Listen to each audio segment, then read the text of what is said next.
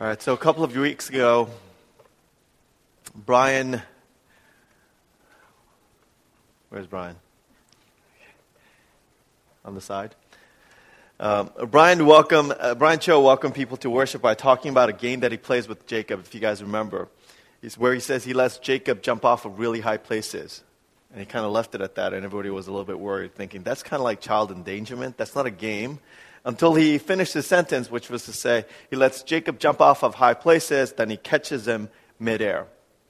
And Brian reflected on the trust inherent in that very simple act and compared it to our need to trust God like that. And I love this. I love it. All kids, I think, do this. I was thinking my kids do a, a version of that. They, I don't know whether to call it a more advanced version or a more backwards version. But they do the same thing, similar, pretty much the same thing. They jump and expect me to catch them midair, except they, with one added twist, which is they try to surprise me, you know? Um, and I don't know whether it's them showing trust or testing my reflexes. I feel a little bit like Inspector Clouseau in The Pink Panther, if you guys understand that reference.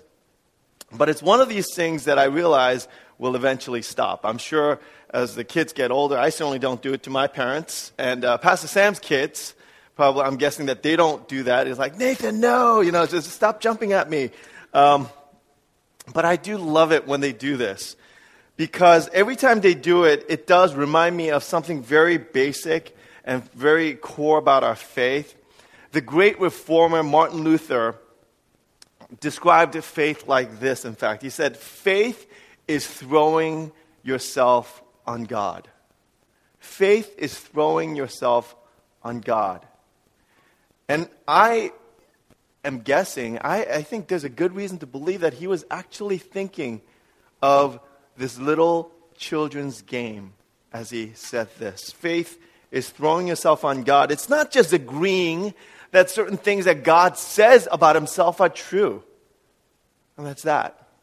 Faith is not just professing certain things to be true and real about this world and that they're now important to you. Faith is believing those things and then throwing yourself on God. I want to break this down a bit. To throw yourself on someone is, I believe, a two step process. I think it's a pretty basic two step process. Seems pretty intuitive to me. First thing is you have to let go. And second, you have to jump forward. First, you have to let go. And second, you have to jump forward. Letting go to move forward. Now, I want to propose that part of the reason why we, some of us, we struggle so much to grow in our faith.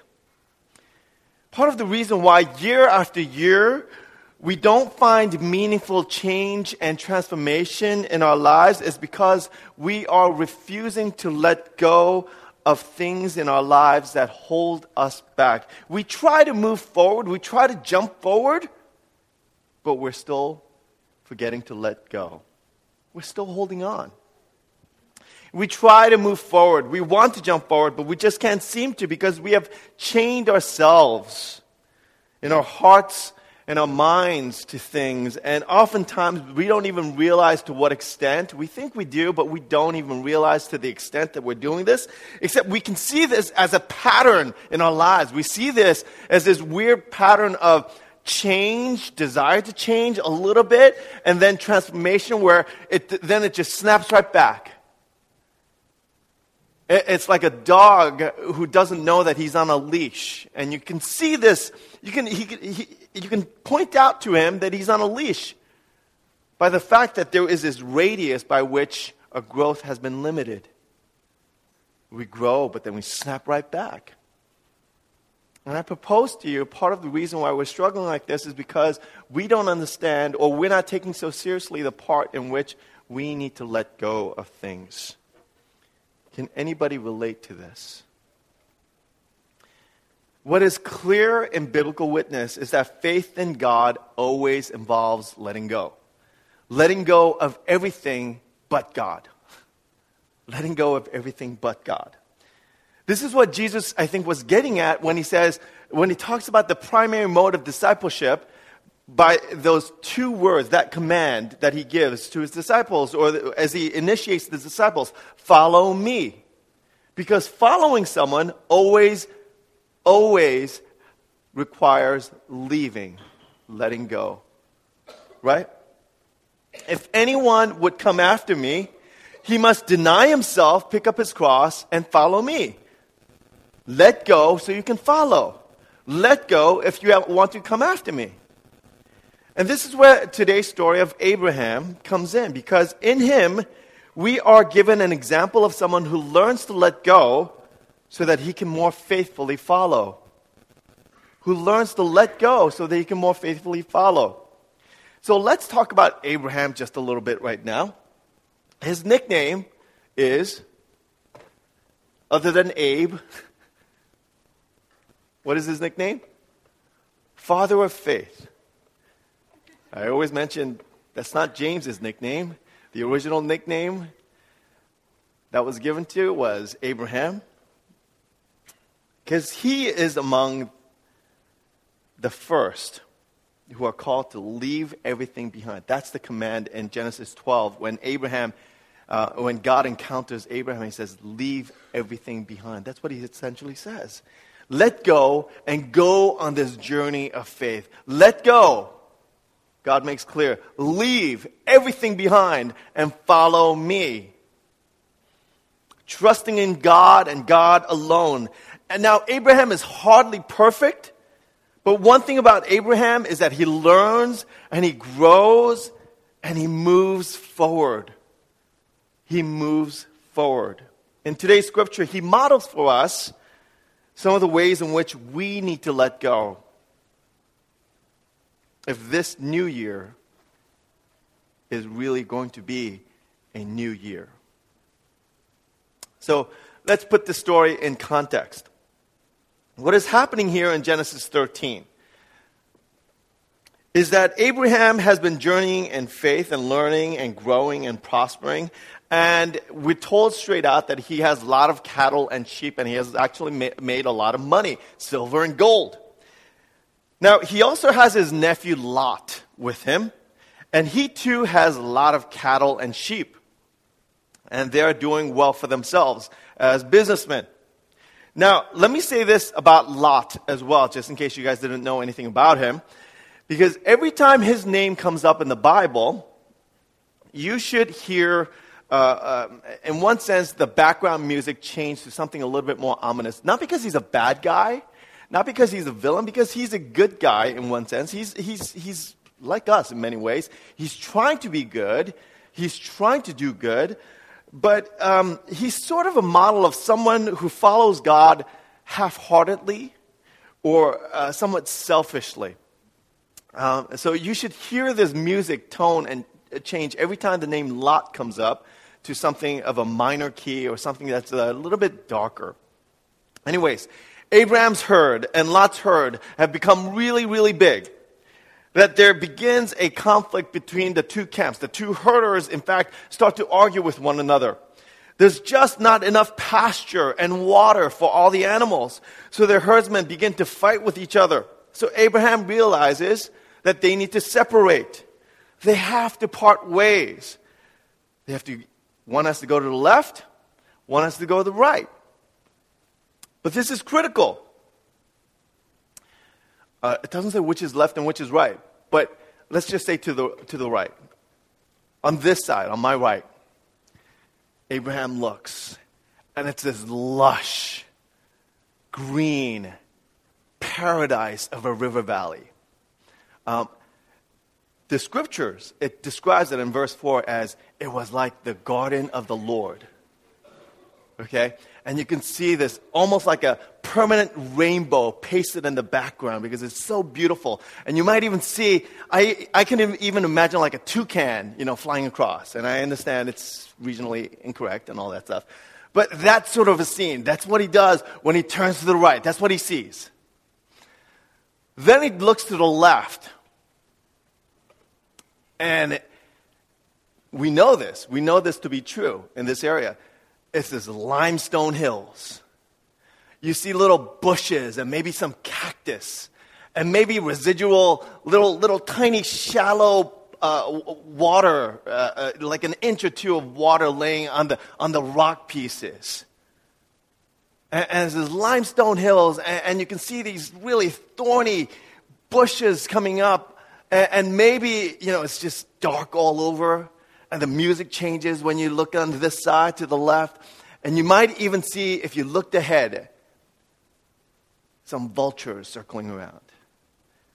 And I even imagine like a, like a skull, like a cow skull, you know, like a, one of those Texan longhorn skulls on the, on the ground, just kind of lying there. And you go, which way will you go? To the right or to the left? Now, what would you do? What would you do? I know what I would do, but Abraham says this. He says, Lot, you choose. And it's not a game that he's playing. He actually means it. Lot, you take the first choice. I give you the choice, and let's end this conflict. Which way, right or left? If you go to the right, I will go to the left. If you go to the left, I will go to the right. Lot, without missing a beat, says, I choose the lush river valley. And he, he's gone in the same sentence. Look at verse 11 with me. It says, because he chooses and he's gone in the same sentence. That, literally, verse 11. So Lot chose for himself the whole plain of the Jordan and set out for the east. Boom. You guys know how, um, how in basketball or football or uh, games like that, uh, when there's a questionable play at the end, when there's a questionable play at the end of a game, when the time runs out, and the benefiting team, what do they do? They book out, right? Because they know it was like a little bit of a sketchy call or somebody missed it. They book out of there before there can be any review. This is Lot. That's what Lot's doing. The speed with which he books out of there reveals that he knows he did something sketchy. He's gone before you can say Abraham Abrahamic covenant. Gosh, I really needed to say that without missing that. But he's gone. He's just gone. He doesn't say thank you. He doesn't say, Uncle, we part ways. There's no dialogue. He doesn't say thank you. There's no warm embrace. Nothing. He's like, I choose the lush river valley. And he's gone out of there. But Abraham, you look at his response, he's at peace. He's not torn up. He heads out to the limestone hills and he builds an altar to the Lord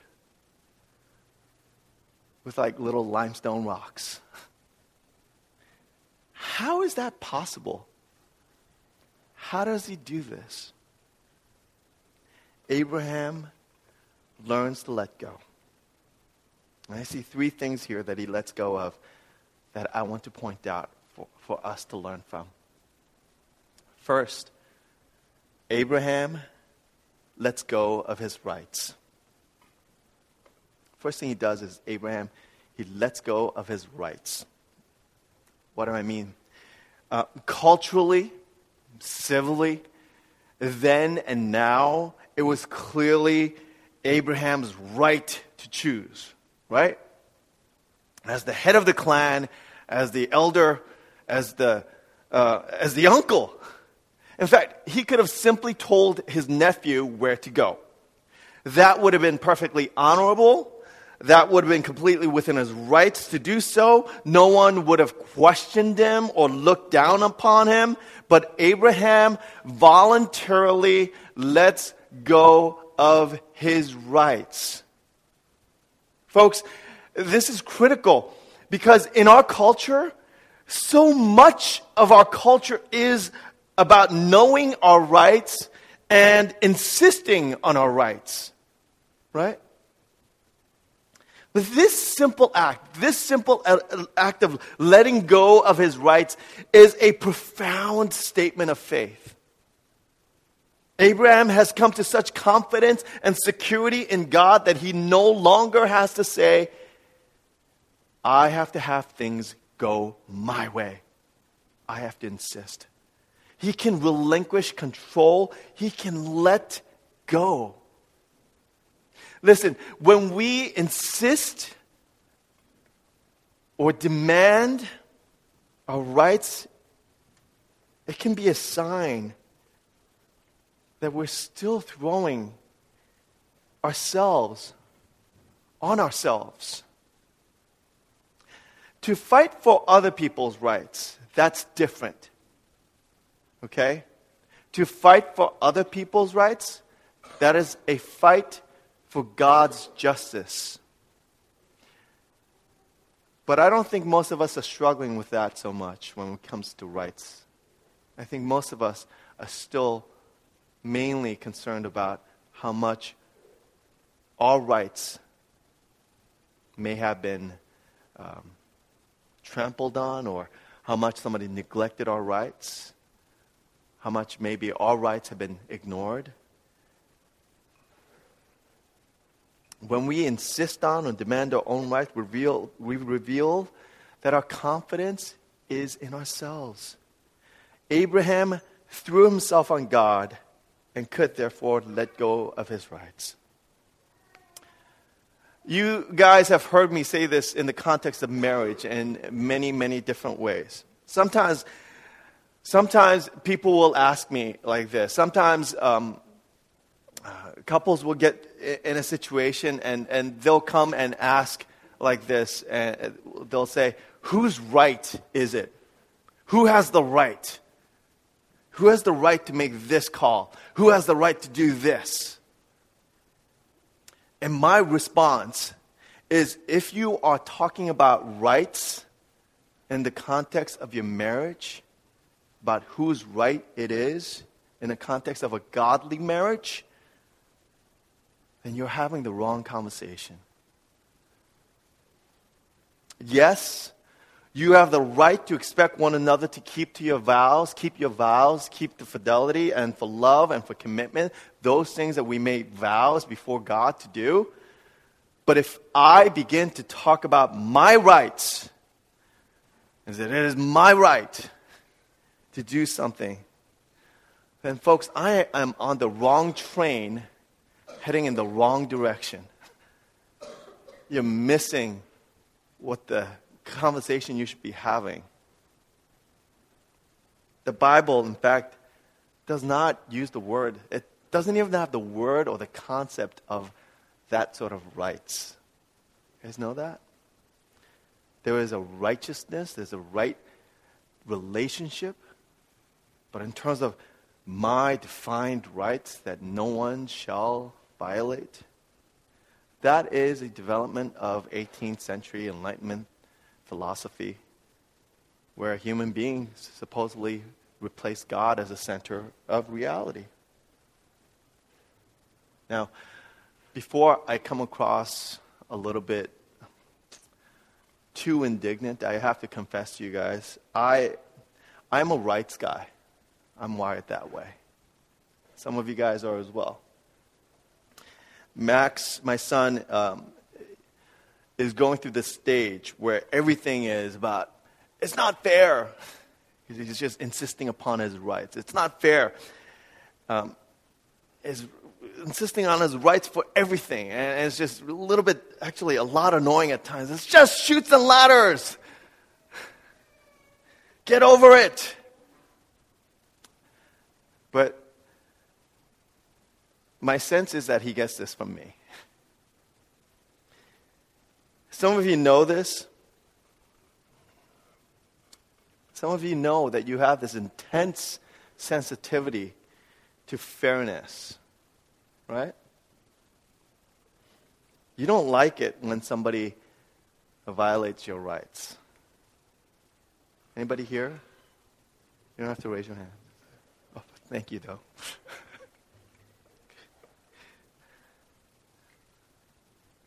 I'm sure I'm not the only one, or I'm sure we're not the only one, Lonnie.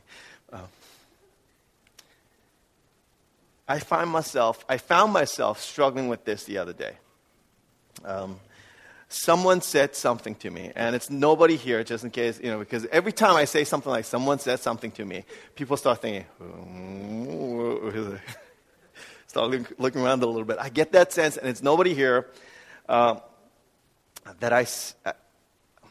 I don't think it was, it was, I was overly sensitive to say I felt it was disrespectful. I felt it was disrespectful, and I wasn't being overly sensitive. I wasn't being, you know, uh, just trying to make an issue out of nothing. I felt wronged. I felt um, I have certain rights. Um, I have a right to be with, uh, I have a right to expect to be spoken to with a certain, um, a, a, little bit of respect. Um, um, a certain amount, not just a little bit, but a certain amount of respect, right? Just trying to be honest. Uh, I have a right to expect that my thoughts and my opinions don't get dismissed in a certain way. I have a right to be treated a certain way, right? Uh, uh, and I was feeling all of these things. And, and look, I'm not saying get trampled upon, be a glutton for abuse, but I realized, I realized in this context for sure, I realized I can let go that I don't have to insist upon this, that it's okay for this person to not give me this right. So I did. And almost as immediately as I did do this, I could sense God's grace coming upon me. And Whereas I felt a little bit hopeless in thinking about this relationship with this person before, I found myself at that point immediately hopeful of how I can still help this person, how I can still be friends with this person. I know so many relational conflicts begin like this, right? um, for whatever reason, someone feels wronged.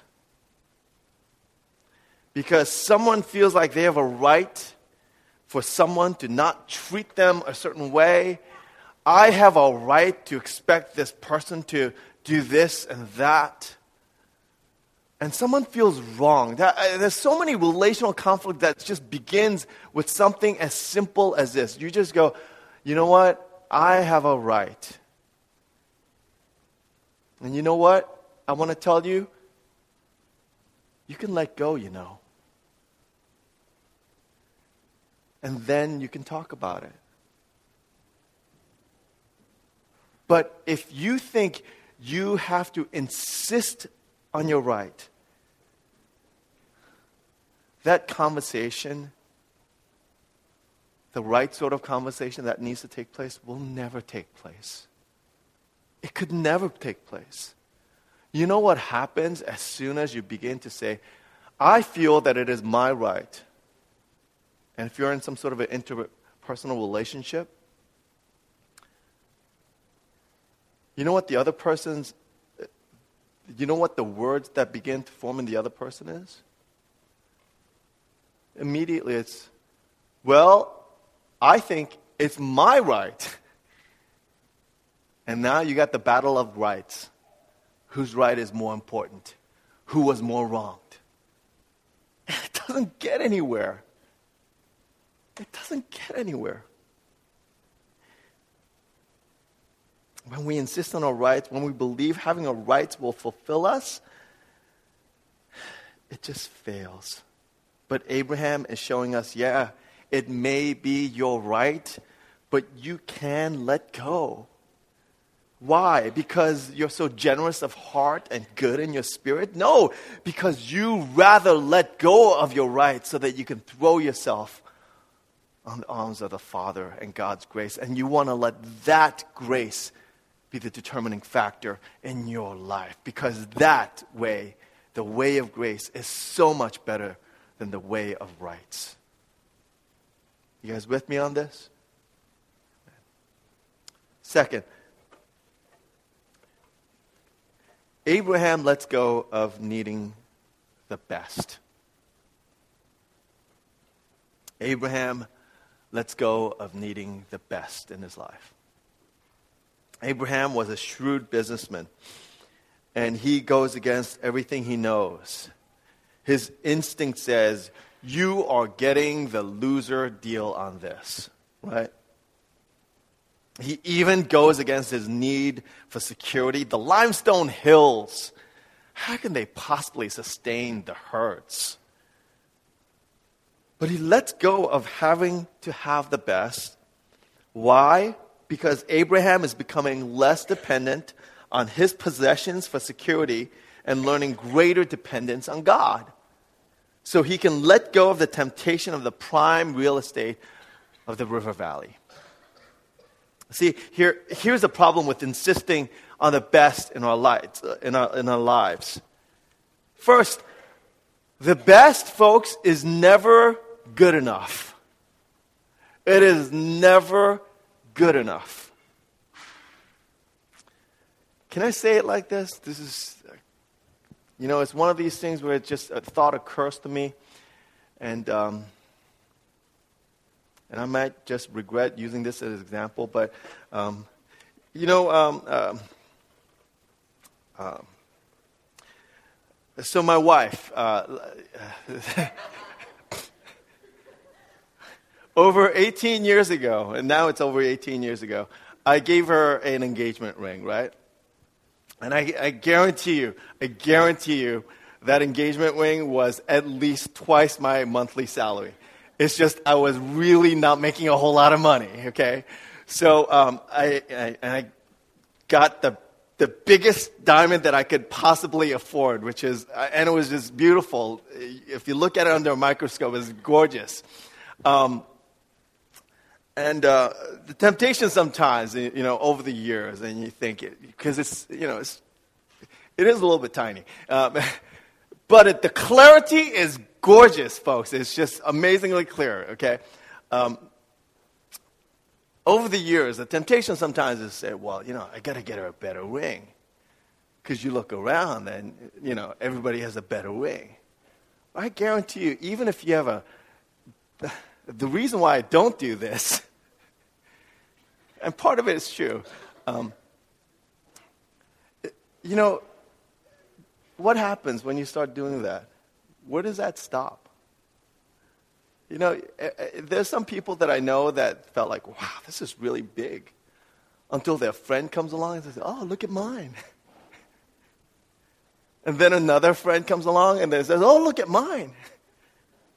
And then you hear about something else and you go, oh my goodness. Because once you're in that race of having to have the best, man, you cannot stop. You cannot rest. Right? Am I there with you guys in this? You guys with me on this? Second, so far, appetite for best is never satisfied. That's the funny thing about best. You could have the best, but as soon as you get the best, you feel the hunger again. Okay? Second, getting the best often requires compromising other values. Right? You can see this in the story of Lot. You can see this in the story of what happens to him. His insistence on the best for his sense of security brings him to the twin cities of what? They're famous in the Bible for, for their wickedness Sodom and Gomorrah before they were turned into ashes. Sodom and Gomorrah was in this lush river valley and they were prosperous. And because, uh, because of that, it attracted a whole bunch of wickedness as well. Right? It almost always seems to happen like that. Immorality, injustice was abundant in, the, in these cities, two cities, and eventually uh, Lot begins by living outside, but he, began, he, he becomes so enamored of the best that are offered by the city. Eventually, by chapter, uh, chapter 18, you find him living inside the city. You see that? That's what happens to us as well. Just know this to be true. Getting the best of this world often requires compromising our values. We justify them away. Again, nobody ever says, Oh, I'm going to become a sinner. I'm going to live in an immoral city. Or nobody ever says, I'm going to be for injustice. You just get to a point of justifying why you're taking these small steps away from what God has called you to do? That's what we do. And, and, and soon we're in chapter 18, but we don't even know that that's how we're going to end up. But it's almost a done deal when you see Lot begin to take this choice of choosing the best for himself and insisting upon that. Now, let me put this in context for us in a couple of different examples. With our kids, for those of us with kids, we have a tendency to justify everything to be the best for to make sure that they have to insist on the best for our kids right we insist on the best things for our babies right i love like the the baby stores. I mean, and by love, I don't mean like love. I mean the opposite of. I mean, those baby stores, everything is like, oh, you need this. Because this stroller, you could get into an, a, a 30 mile per hour accident with this stroller and they will be okay. Because it's got like all sorts of super cool things. And you can lift it with one finger. It's like you, and for whatever reason, you go, well, if that's the best, because I don't want to be accused of not getting the best for our baby, just in case we get into a 30 mile per hour accident with our kids on a stroller. Everything is like the best. And they feed on you, and they feed on your your, your thing to have the best. And then they have to have the best toys. And it's not just best toys, they have to have the best educational toys. And then eventually it becomes we insist, we insist on the best educational opportunities for them. And when they feel like um, uh, they're a little bit older, they start feeling like they, you know, they really have to have the best jobs. And then when they get married, they have to have the, the best weddings. And when they ha- get married, eventually, they feel like they need to have the best homes and the best car and the best things to fill their home. The best is never enough, but you have made compromises all along the way because you never question the logic of what the best is all about. Parents, we always talk about this. I know that one of the worst things that we can do for our children is to raise them on the steady diet of the best, right? I mean, to be a Christian, eh, eh, folks, to be a Christian is to confess that God is best. To be a Christian, it doesn't take a genius or a theologian to say, is to confess that what we desire, what God provides, is better than anything else that the world can offer, that God provides for us and desires for us the best. But his definition of best is very different from our definition of best, isn't it? So oftentimes, but if we're insisting on our understanding of best and having that all the time, we will never give God's best a chance in our lives in our workplace? How are you defining doing the best when you think about your work or your careers? How are you doing well? Is it primarily in terms of dollar value or is it only in terms is it only in terms of the bottom line? Abraham, uh, this is why I emphasize this, is a shrewd businessman. There's nothing wrong with being a shrewd businessman. But at this critical juncture, he realizes that the bottom line is not the bottom line. There are more important values at stake here. First of which is to honor God. There's nothing wrong with being a shrewd businessman. There's nothing holier about making less money. right? But the questions that we ask with the jobs and the play, roles and the places that God has placed us in, our vocations, our callings, Is your main concern about the bottom line? Is your main concern? Is the make or break point about moving up or moving down? Is your make or break point about the bottom line? Or do you ask the question of how can I honor God in this, in this place, in your chosen field of work? And I think it should be the latter, right? I think we can agree that it should be the latter. That seems to be simple enough. So, what are the questions? What are the ways in which we're defining best when we think about our jobs, our career?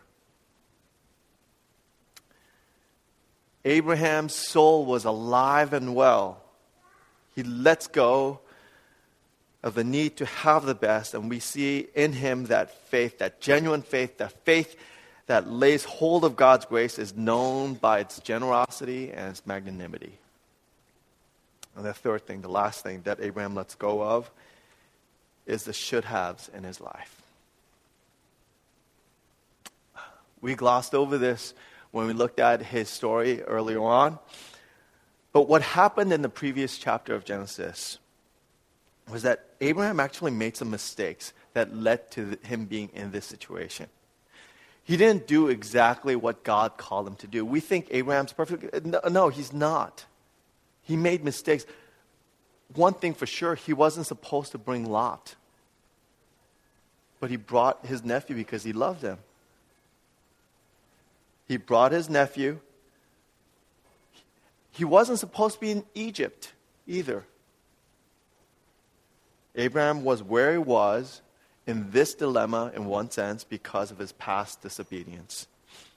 He had confessed, he had repented, but the truth of the matter is that Abraham was in where he was because of the thing that he had a hand in doing. What do you do when you find yourself in a situation like that? I know what I do. I get down on myself. Oh, I shouldn't have done this. Beat ourselves up, saying, I should have known better. I shouldn't have made those dumb decisions. Now, what I did is going to bite me where it hurts. Abraham could have beat himself up, saying, I should have told Lot to stay home. I shouldn't have gone down to Egypt, but he doesn't. What, what, what was done was done. He had confessed his sin. He had agreed with God that what he did was wrong. He had sought and received forgiveness. So he let God have the should haves and moved on. That is faith, folks. Throwing my mistakes on the mercy of God and continuing the journey of grace. Abraham has other should haves here as well. He could have hung on to the other should haves too, right? Lot should have known better. Lot should have known better. Lot could have at least shown a little respect, a little deference to him. No, no, uncle. How could I even choose before you? He could have at least been a little bit more polite, right? You know, it, it's a little bit like that Korean thing. I remember the first time that I realized that it was a Korean thing that you do when you fight over the bill at dinner. That it was not a universal thing, that it was indeed a Korean thing, because I had, I remember I had dinner with a friend of mine, you know, when I was uh, probably just barely making money, and who was not Korean. And I said to him after the end of the meal, I said, "Oh, I'll pay." I picked up the check, and he said, "Okay," and I was like, "Why is that throwing me off so much?" and why am I feeling this deep offense in my heart? Right? You guys know what I'm talking about. I'm like, you're supposed to at least fight with me. Pretend. There were a lot of things that Lot should have done that was customary that Abraham could have just said was, hey, he should have known better. That's common sense. He, he grew up better than that. He knew better than that. But Abraham lets go of all the should haves. It simply doesn't matter to him anymore. Folks, how many of us have missed out on the joy of being held, held tightly, being held in God's loving arms because we're hanging on. Our minds filled with the should haves. let them go. Yes, that painful event should not have happened, but it did. Let it go. You can. Yes, she probably shouldn't have done that. Yes, he probably shouldn't have said that, but they did, and they, he, did. that's what they said. Let it go. And you could have been, you should have been wiser at that moment, but you weren't. Let it go. And throw yourself into God's arms of grace. Throw yourself and trust Him that His grace is more than sufficient. That you can let go and relinquish those things, and it will be okay. You know, it's only after Abraham lets go that God reiterates the covenant, the promise that he initially made to him in chapter 12. Verse 14, it says, God has Abraham, takes Abraham, and, and you get how close Abraham with, is with God by the language here because it almost makes it seem like God like takes him by the hand and makes him look and says to the north and to the south and to the east and to the west. Wait a second. Didn't Lot just go to the east? So what's, what's God doing? What's God doing when he says north to the south, look to the east and to the west?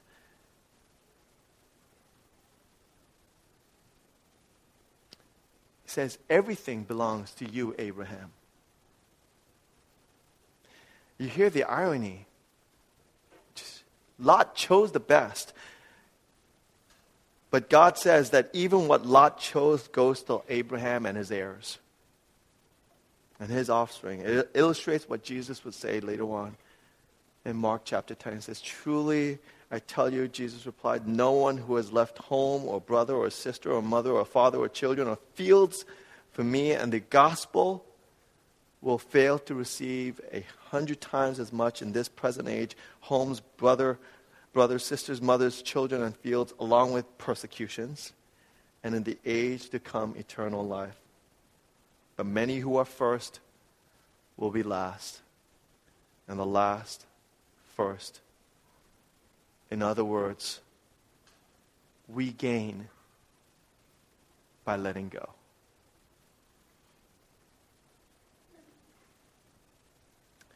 Faith is throwing ourselves on God. And I said it requires two acts letting go, moving forward. You know what we don't have to do? We don't have to worry about trying to hold on. We don't have to worry about trying to catch God. Because faith is not about how we can catch God. Faith is us throwing ourselves on God so that He can catch us. It is God who promises to catch us. You can let go because God will catch you. Let's pray.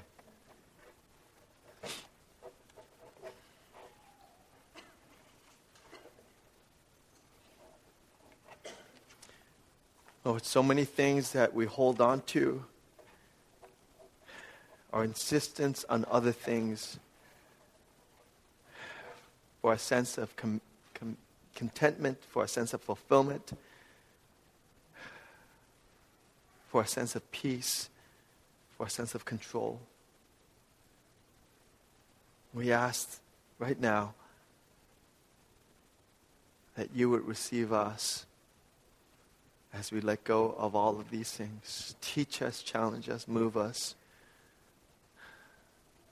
Help us to take these steps in our lives.